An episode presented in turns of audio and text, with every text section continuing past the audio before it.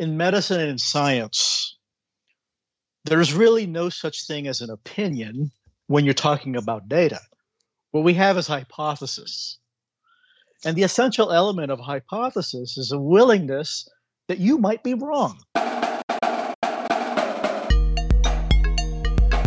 Welcome to Deviate with Rolf Potts. Today, Dr. JP Santiago comes back on the show to talk about the COVID 19 pandemic and specifically the way we talk about it.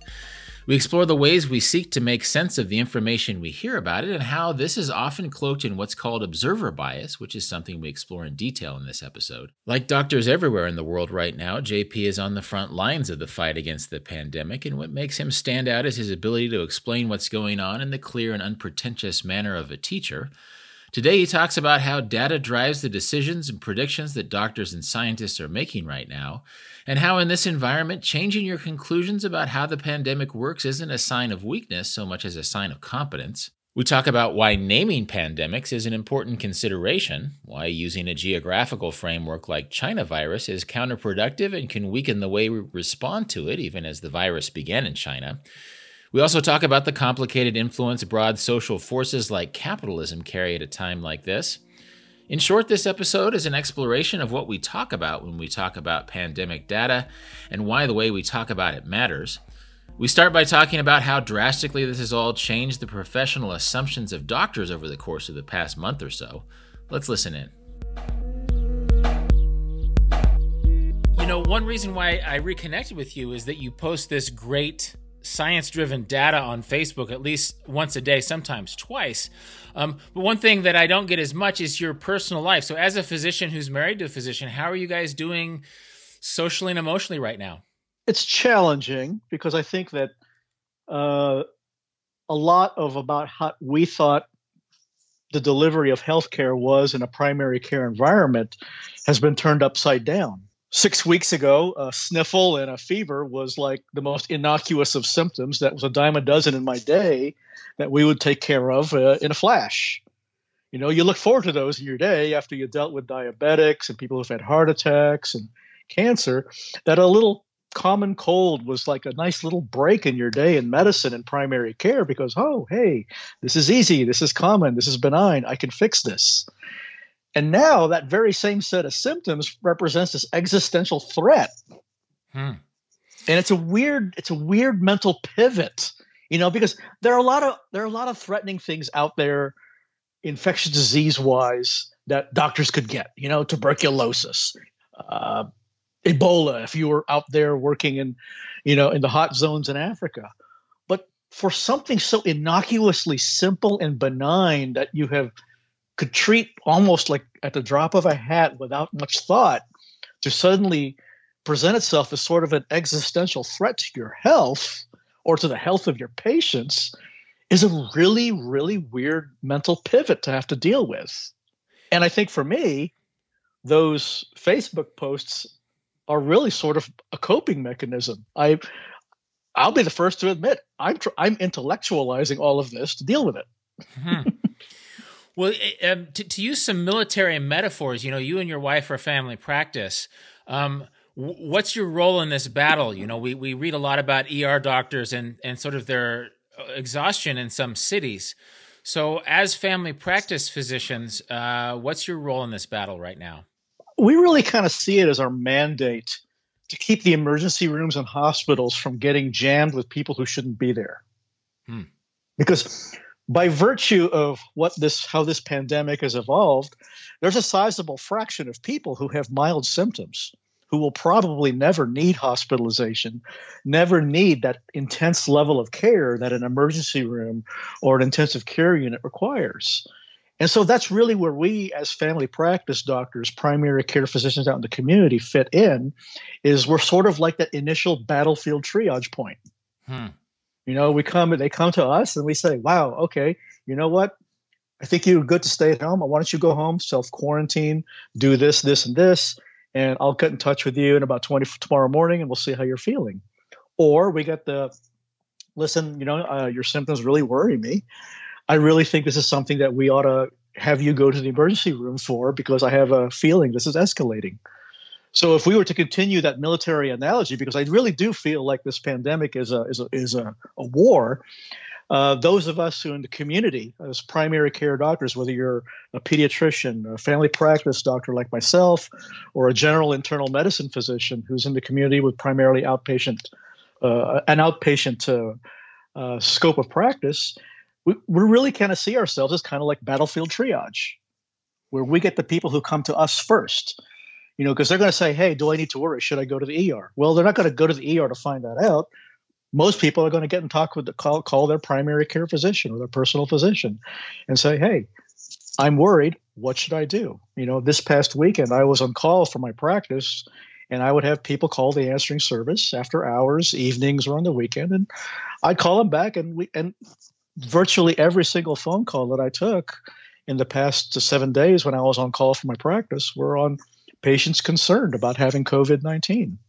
And so my job was really to sit there and talk with them a little bit and then say, hey, go to the ER or hey, go home or hey, come by the office or tell you what, I'll have my nurse call you in the morning and say how you're doing.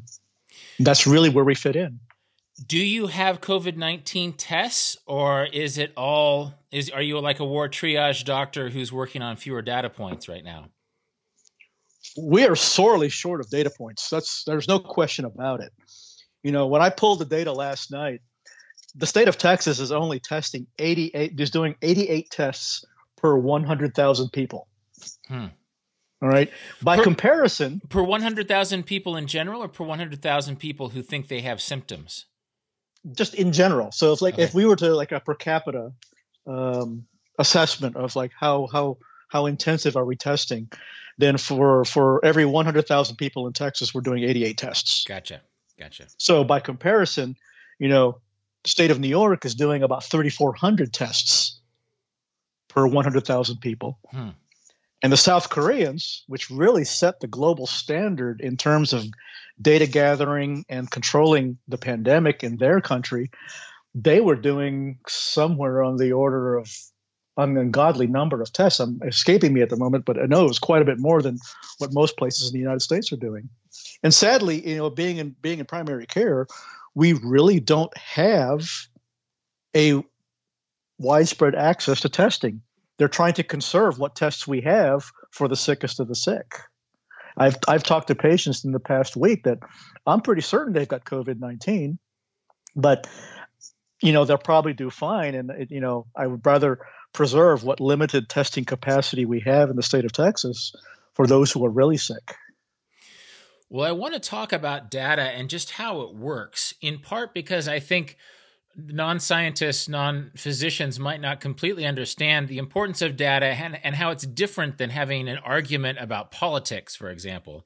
Um, and so I want to sort of kick off this conversation by quoting three people or quoting three things that I've seen online. The first one just sort of talks about the way we talk in venues like social media. It says, "I seek out news sources that flatter me, confirm my worst fears, and blame and lay blame on people I already dislike." I get a real rush out of feeling that there are sides to this thing and that my side is rational and blameless. So that's that's one quote to consider. The second one I actually found um, through a biologist that that you actually recommended. I follow on Twitter, uh, Carl T. Bergstrom, who says there there's no gotchaism in, in science he's talking about. Updating your predictions in light of new evidence and insightful counterpoints from colleagues isn't a sign of weakness, it's doing science. We don't stake out our positions on day one and then defend them as if our reputation depends on it. Rather, reputations depend on being flexible in the light of new findings. That's the second quote. The third one is a quote of you, JP. Uh, you say, There are still plenty of unknowns, and anyone who has full confidence about what's going on, who is not a scientist or a physician, should really sit down and have a nice tall glass of shut the fuck up already. I must have been a little punchy that day. well, understandably, understandably. So, so why don't you riff on this, just just for the people in my audience who are really um, who are seeing data come every day, some of it which might seem to be, or at least the conclusions might just seem to be contradictory. How should we as lay people parse the data that doctors and scientists are talking about right now? Well, I think you have to understand that in medicine and in science, there's really no such thing as an opinion when you're talking about data. what we have is hypothesis. And the essential element of hypothesis is a willingness that you might be wrong. And so, if I have a hypothesis, I'm going to go collect data to tell me whether I'm right or wrong. So, from the get go, you have to go into the scientific process with an acceptance that you could be wrong. Hmm. And so, there's a difference, I think, when you sit there and say opinion versus hypothesis. Because having a hypothesis, if you're truly true to the scientific method, means that I'm going to collect data to see whether I'm right or wrong, knowing, of course, you have to attach equal weight to the possibility that you're wrong. And so we collect the data and then we look and see were we wrong? Were we partially wrong? Were we sort of right? So you don't massage the data, you massage your hypothesis. So there has to be a mental flexibility about your assumptions at the start of that inquest that you could be wrong, and maybe you have to change them. Maybe you have to change them tremendously. And so when we look at data on this pandemic, the key thing that we really try and avoid is making sure we're not cherry picking data to suit our own personal narrative of what we think is going on.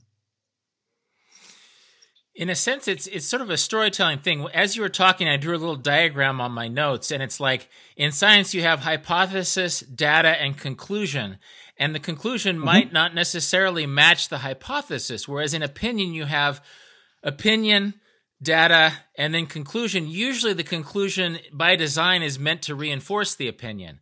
And so you have these causality links, and we're we're sort of used to that that opinion causality leak, where basically you have an opinion, you collect data to support the opinion, and then of course your conclusion is going to prop up the opinion. I think what's happening now is that doctors and scientists are throwing out hypotheses, they're they're collecting data, and then their conclusion actually is different than their hypothesis, but that's how science works. And so we're sort of used to calling people out for having a conclusion that differs from the beginning of the process when in fact this is very much how we're going to solve the problem we have right now is is altering our conclusions based on the data. Well, absolutely. You know, and this is kind of one of the things that's I think hard for people who aren't in medicine and aren't in science is that this is really this pandemic is really sort of unique in modern history. You know, the last pandemic of this scope we had was the H1N1 pandemic influenza in 1918. And what we have now that we didn't have then is technology and the ability to scoop up and collect reams and reams of data and to have the social media outlets to disseminate that data. And so this really is kind of a unique experience in uh, in, the, in, the, in, in the in the human history to have such an existential threat to humanity, but to have the ability to collect the data, share the data, and disseminate the data. So we're in a sense learning on the fly, but learning at a pace thanks to the connections that social media provide, whether you're in a group of just scientists or physicians or healthcare administrators or whatever the case may be, to refine your hypotheses. You can crowdsource information with peers to prove whether your right hypothesis is right or wrong. Well, let's talk a little bit about just some basic 101 stuff, like what data is in, in your in your position, like what you're looking for when you look at data and why it matters. Because when you and I were exchanging messages, you said that sometimes you're in online doctor communities where the doctors are you are they have a little bit of observer bias. They they're bending things a little bit in a way that isn't necessarily useful or scientific. So, can you address the idea of observer bias? What data is, why it matters, and how it works in your in your position? Well, you know, observer bias is sort of a insidious thing. I mean, we're all prone to it. You know, we all want to believe something, and when you deal with something like this pandemic that does have such broad-ranging implications, even to the even to the point of life and death decisions, we have to be conscious of our tendency to want to believe either things are better than what they may seem or worse than they may seem, depending upon your worldview. And so, what's and the so what's the basic definition? Is, okay, oh, yeah, I'm just curious about the definition of observer bias. I, I think observer bias is looking at data with already a preconceived notion. Gotcha. Okay. All right. It's it's it's it's it's it's the tendency to want to see what you want to see hmm. in the data, and this is why we always, with you know, in, in college classes or graduate school, whatever the case may be, was you know we always tell people, you know, never stake your personal personal worth on your hypothesis because the data doesn't care. The data will shake up any way it can, and it doesn't care what your belief opinion is. It only presents you with what it is, and you, it's up to you to decide to accept whether you're right or wrong. Like a person in your position, what sort of data are you looking for, and how do you know if it's useful or not? Um, and what sorts of things in the context of this data are you talking about with your colleagues who are all over the world? Well, a common thing that we're looking at are trends. You know, how are cases growing? What is the case numbers in a given state, in a given city, in a given country? Because when we see trends, then we start forming hypotheses of the why, and then we start thinking of how can we change that if I'm looking at a graph of the, the way cases are growing in the state of Texas, then I'm going to have some ideas about why. I'm going to have some hypotheses why. And then I'm going to see if following the data reinforces what may be the case or what might not be the case. And if it doesn't, why? And in the context of this pandemic, if I'm looking at a graph showing the growth of cases in the state of Texas and I notice that the trajectory is changing, then I have to think why is the trajectory changing? If the trajectory is changing for the worse, is there something that we as a community, as a state, should be doing? If the trajectory is changing for the better, is it because of something how we're doing in terms of social distancing measures? Is it treatments? Whatever the case may be. So when we see trends in data, we have to kind of figure out, well, why is that? I think a, classic form of observer bias, which is very much tied into gamesmanship and, and and sort of performance on social media, is the political lens through which to find information. Um, and so, like, should we should we not listen to politicians at all, or how should we how should we react to these arguments? I mean, even on social media, I have a lot of smart friends, but oftentimes conversations that should be about how to deal with this um, pandemic are framed in politics so rigidly that in a way it's it, there's sort of these performative circus arguments we had before the pandemic that don't feel useful. So uh, how should we learn to identify these political arguments that might be steeped in observer bias, and where should we look for more dependable information, keeping in mind that if that information can change on how data changes hypotheses? Well, you know, I've I've always felt that politics is the worst form of observer bias. You know, when you start from a political viewpoint and then look at your data, you're already starting off from a position of bias based upon your political belief system. And so as a result, you're going to look for things to blame or solutions congruent with your political philosophy to solve those problems. And it's not that I think that there's not a place for politicians and elected officials to speak out on things. But I think that the role of elected officials in a pandemic is number one, listen to your doctors, listen to your scientists, listen to your experts figure out what your options are, and based on their advice, choose the best options.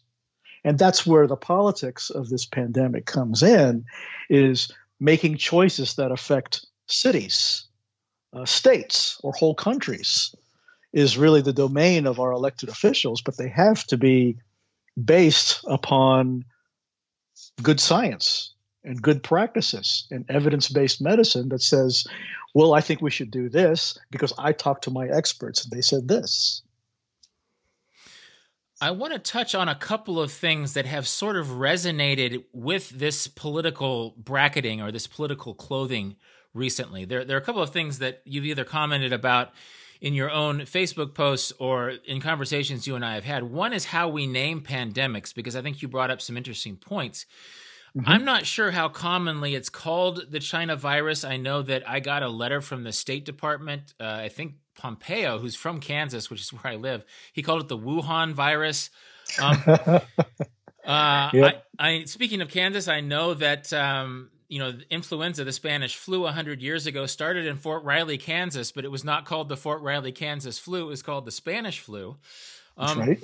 And so it you made a very interesting argument for why we shouldn't root ourselves into geographical or even animal type descriptions for these uh, pandemics.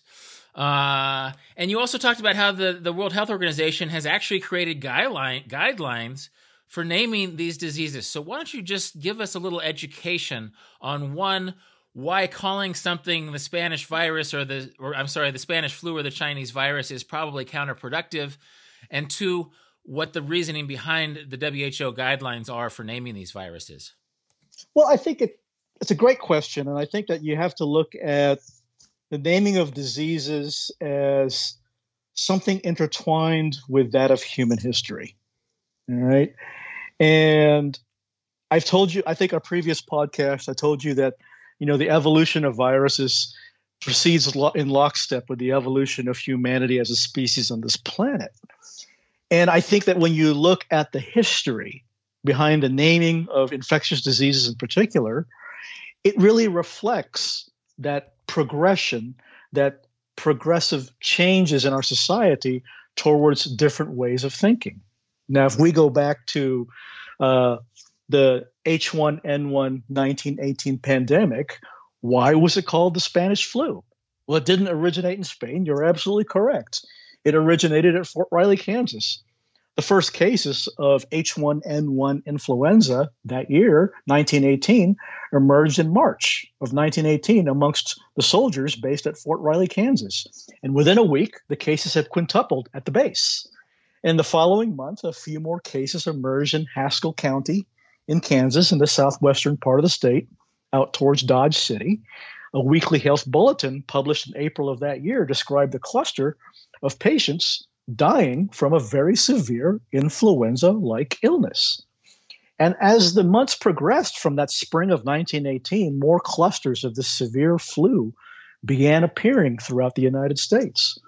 The U.S. public health authorities were sufficiently concerned that they had advised the United States military to avoid packing the troop transport ships bound for the Western Front in Europe in World War I with too many soldiers for fear that this influenza would spread like wildfire on packed ships. And sure enough, they packed the ships anyway. And there were uh, troop transports arriving in Europe with 75% of their soldiers sick from influenza. In some situations, Army units lost half their soldiers to death during the Atlantic crossing before they even landed in Europe. So the virus was introduced into Europe by arriving American soldiers. And a lot of countries suppressed the reporting of this new influenza epidemic because it want, they didn't want to look weak during the First World War.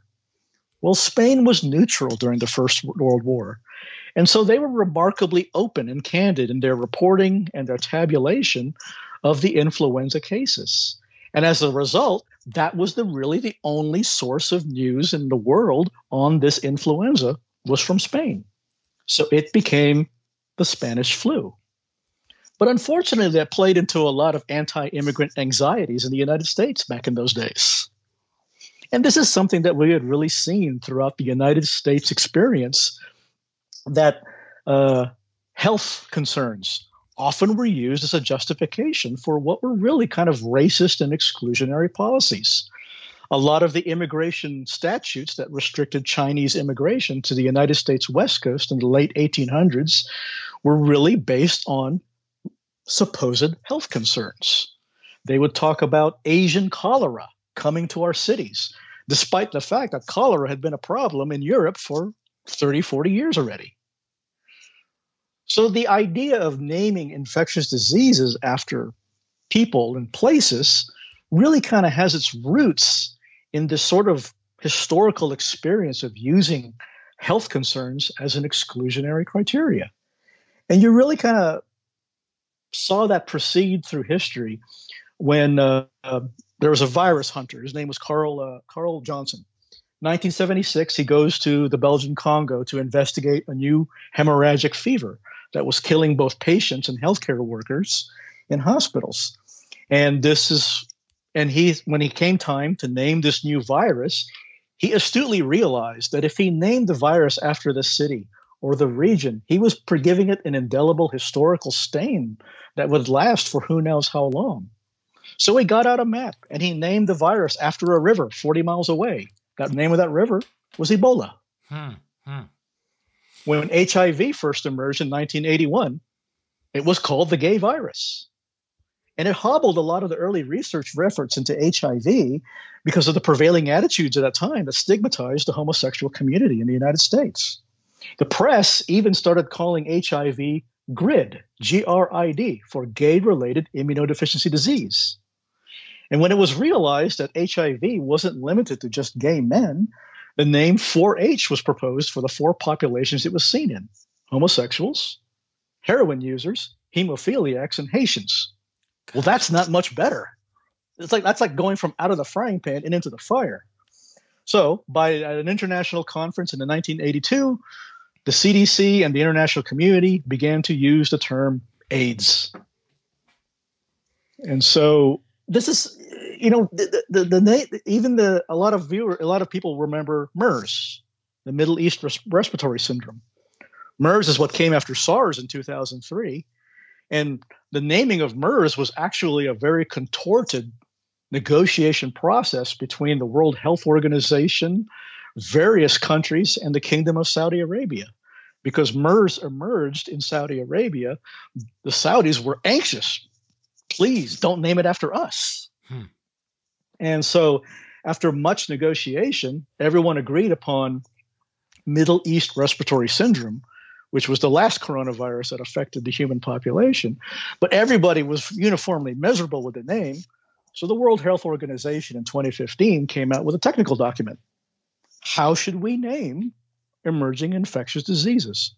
And the bottom line don't name them after people, don't name them after places, and don't name them after animals. Hmm. And not naming them after animals was an experience with the swine flu in 2009. The 2009 influenza pandemic was H1N1, the same one from 1918. The first cases of H1N1 in 2009 were in California and Texas. Well, nobody was going to go name this the California or Texas virus. yeah. Good Lord, no, right? We'd learned our lesson. Well, the cases were near pig farms, so they named it swine flu. But it had a disastrous ripple effect on the pork industry in the United States as people were afraid to eat pork.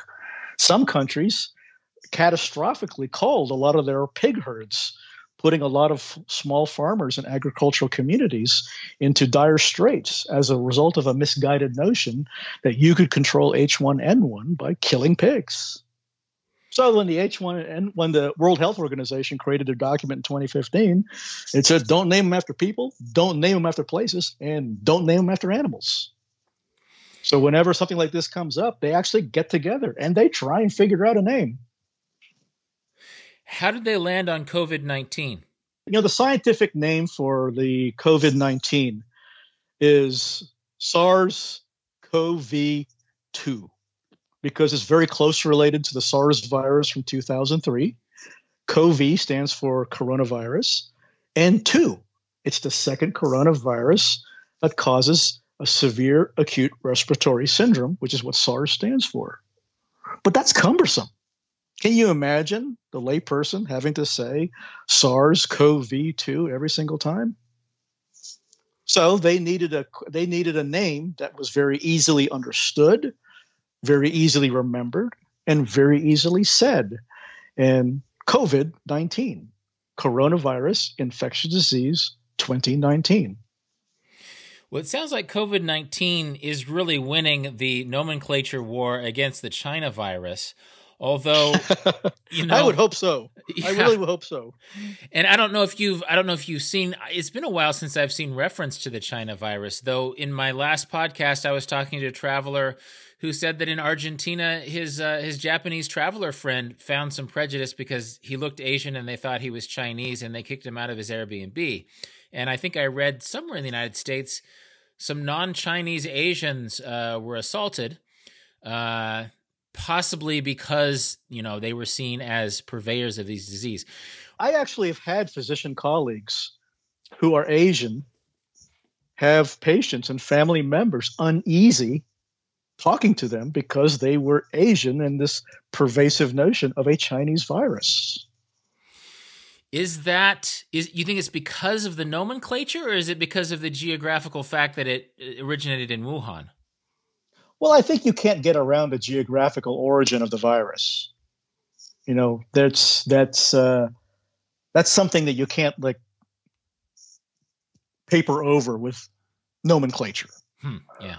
But I think that when you sit there, when we sit there and name an infectious disease, number one, we need to be conscious of the social ramifications of that name. And so calling it COVID 19 is not about denying its geographic origins or where it originated or where the first cases came from. Calling it COVID 19 is number one, giving it a universal name that is understood by the scientific community you know the scientific community spans the globe and we all speak in umpteen different languages but we have to have some sort of a common terminology for this virus. And there are several different scientific names for covid-19 but we all agree upon them. You know if i'm talking to a belgian researcher or a chinese researcher or a brazilian researcher and we say covid-19 we know what we're talking about. There's a unified language there in the scientific community but more importantly, I think we have to be conscious of the social ramifications of a name. And I think that when you give something a geographic name, you stand to stigmatize people from that region for a good long time. Yeah. Well, fortunately, it feels like at least in the circles I'm seeing, the the, the Chinese virus isn't really sticking. That there's um there's some random prejudice. Hopefully that will that will end. Um, but uh, the, the name Chinese virus hasn't caught on. Now, another kind of what feels like sort of lazy thinking is kind of on the other end of the political spectrum. It's not as nefarious, but I think a lot of people saying, "Oh, well, capitalism failed us." You know, that um, obviously COVID nineteen is proof that capitalism fails us. And then, but then I have a, a much smaller group of of acquaintances on social media who are sort of involved in in the tech and the startup industry who are actively using capitalist methods to find solutions like vaccines and testing methods.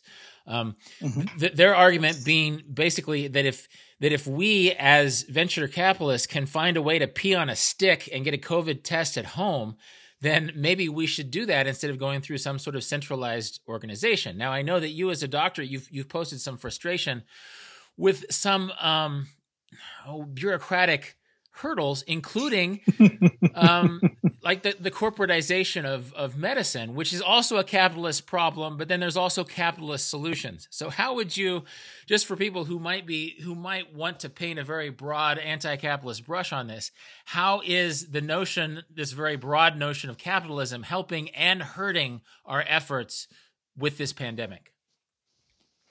Well, I think if I think the best analogy is to think about the difference between walking barefoot and walking with a pair of shoes on. If I walk barefoot, I can get a certain distance before it becomes uncomfortable. Now, if I put a pair of shoes on, I can walk a farther distance before my feet become uncomfortable. And I think when you look at government and public entities, versus private industry, the capitalist entities, I think that they have to work hand in hand. That the most ideal solutions are not solely public health solutions or government solutions, but the best solutions are also not solely capitalist solutions. The best solutions are where those two sides can work together to reach a common goal. You know, we have a lot of vaccine effort uh, research efforts underway around the world. In the United States, two weeks ago, the first uh, COVID 19 vaccine trials began up in Washington state. There's a very vigorous vaccine research effort underway in Germany. And so those are private industry initiatives, but it will be probably up to governments and public health entities to standardize things like dosing, you know, codifying laws. Do we mandate the vaccination? Who should get the vaccination? Resource allocation are probably going to be things best addressed via governments and public health authorities. So I think that when you look at the virus and the pandemic outbreak and say this is a symptom of the failure of capitalism, it's a very simplistic view of the world. And there's no question that I there are ills that come with capitalism, you know, uh, the polluting of public lands, you know, uh, things like that. But I think that there are solutions present in private industry in a capitalist society that pr- put in the proper context and framed with government and public health solutions get us down the road farther than if we had just been down that road on our bare feet. Um, one sort of tangent to this, I'm just sort of curious that you know you work within a healthcare system that has so many moving parts, um, and you know has to figure out how to provide affordable medicine within certain insurance paradigms and certain overhead costs. And there are, you know, administrative mechanisms in place to manage that. But this is an extraordinary situation. Um, and so is this system working against itself sometimes to to to deliver fast solutions? Or is the administrative superstructure working for the most part? I think it depends on where you look. You know, I, I think that uh, there are locations and scenarios where uh, for profit motives can get in the way in the efficient delivery of care. You know, because then you run into questions. It's like, well, how will we get someone to pay for this? Well, if it presents a public health threat of this magnitude, should we even be asking people to pay for it? And so I think that when you look at how does medicine as a business in the United States handle this, it's very inconsistent. There are some, and I think a lot of that is driven by uh, philosophies of healthcare systems. You know, every healthcare system is probably operates under its own version of corporate culture, and that physicians, unfortunately, that work within that structure are sometimes find themselves trapped in that structure. But there are also systems out there where there are policies in place and motivations from leadership that are enlightened and perhaps progressive in terms of how they should be delivering care in an unusual circumstance. Because you're right. This is this is a highly highly unusual situation we're being faced with. And so business as usual isn't going to work. And i think that when you see physicians frustrated with their hospital systems i think that's their expression of business as usual is not working and I think when you see physicians who aren't frustrated, it's because there's innovation and flexible thinking in those systems that is adapting to the situation. Is somebody keeping track of this for lessons learned? I'm just, I'm, they're just, again, there's, there, there's so many data points flying around, but I just wonder. I think it's turning American healthcare on its head. Hmm. I honestly believe that. The question is going to be whether those lessons are long term lessons that we'll take to heart. I don't know. Time will tell. Is there an attitude or approach that will ensure that we will come out of this having learned the right lessons as opposed to falling back into certain backbiting and um, dead ends? Well, do you, do it, it, would depend upon how my day's gone when you ask me that question. you know, the optimist, the optimist in me would say that you know this is a, a, this pandemic may be a watershed moment for uh, healthcare in the United States, not just as a business and as an industry, but as for physicians and uh, the way we the way the, our, the way we deliver medicine, the way we deliver care. But I think there's a cynic in me that sometimes wonders that at the end of the day, it still becomes about the almighty dollar, hmm. and that maybe faulting this pandemic on capitalism is wrong, but maybe faulting capitalism for what we don't learn from this pandemic might be right. History is a very harsh judge, unfortunately. well, I have a lot of specific questions, including ones about travel, but I might break those into a second episode just so we don't um, pack this too dense with advice. So, just as we round the end of this episode, I'm curious for your advice for my listeners as we find ourselves in this stream of information, in all of this mix of opinion and data and hypotheses that keep changing. What should we keep in mind?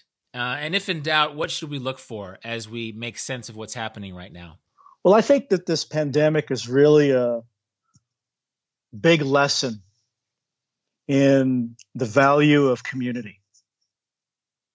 Um, you know, I think the last podcast I did with you, we talked about the fundamental social unit in Western societies is the individual. I'm going to do what I want. What's in it for me? What's good for me? And I think this pandemic is teaching us that it's no longer just about you and what you want and what's good for you, but what's good for your community, your neighborhood, what's good for your kids' school, your town, your state, your country or the, the whole world. And I think that as you see the flurry of news that comes at you now in the 24 hour news cycle, it's very intimidating. I have a medical degree and it still intimidates me. And I think Mr. Rogers once said that in times of crisis, you look for the helpers. Look for those people around you that are trying to help others. And as simplistic as it sounds, there's a lot of truth to that. And I think that's what are going to get. I think that's what's going to get us through all of this. At the end of the day, is a newfound sense of community. It's thinking about the greater good and the bigger picture, and thinking about what's in it for all of us, rather than what's in it for me.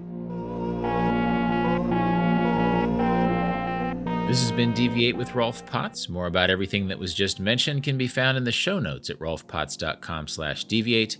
And as always, you can contact me with insights or questions at deviate at rolfpotts.com. This episode was produced by Justin Glow. Cedar Van Tassel does the theme music. Luke Van Tassel did the episode art. Thanks for listening, and I hope you tune in for future episodes of Deviate with Rolf Potts.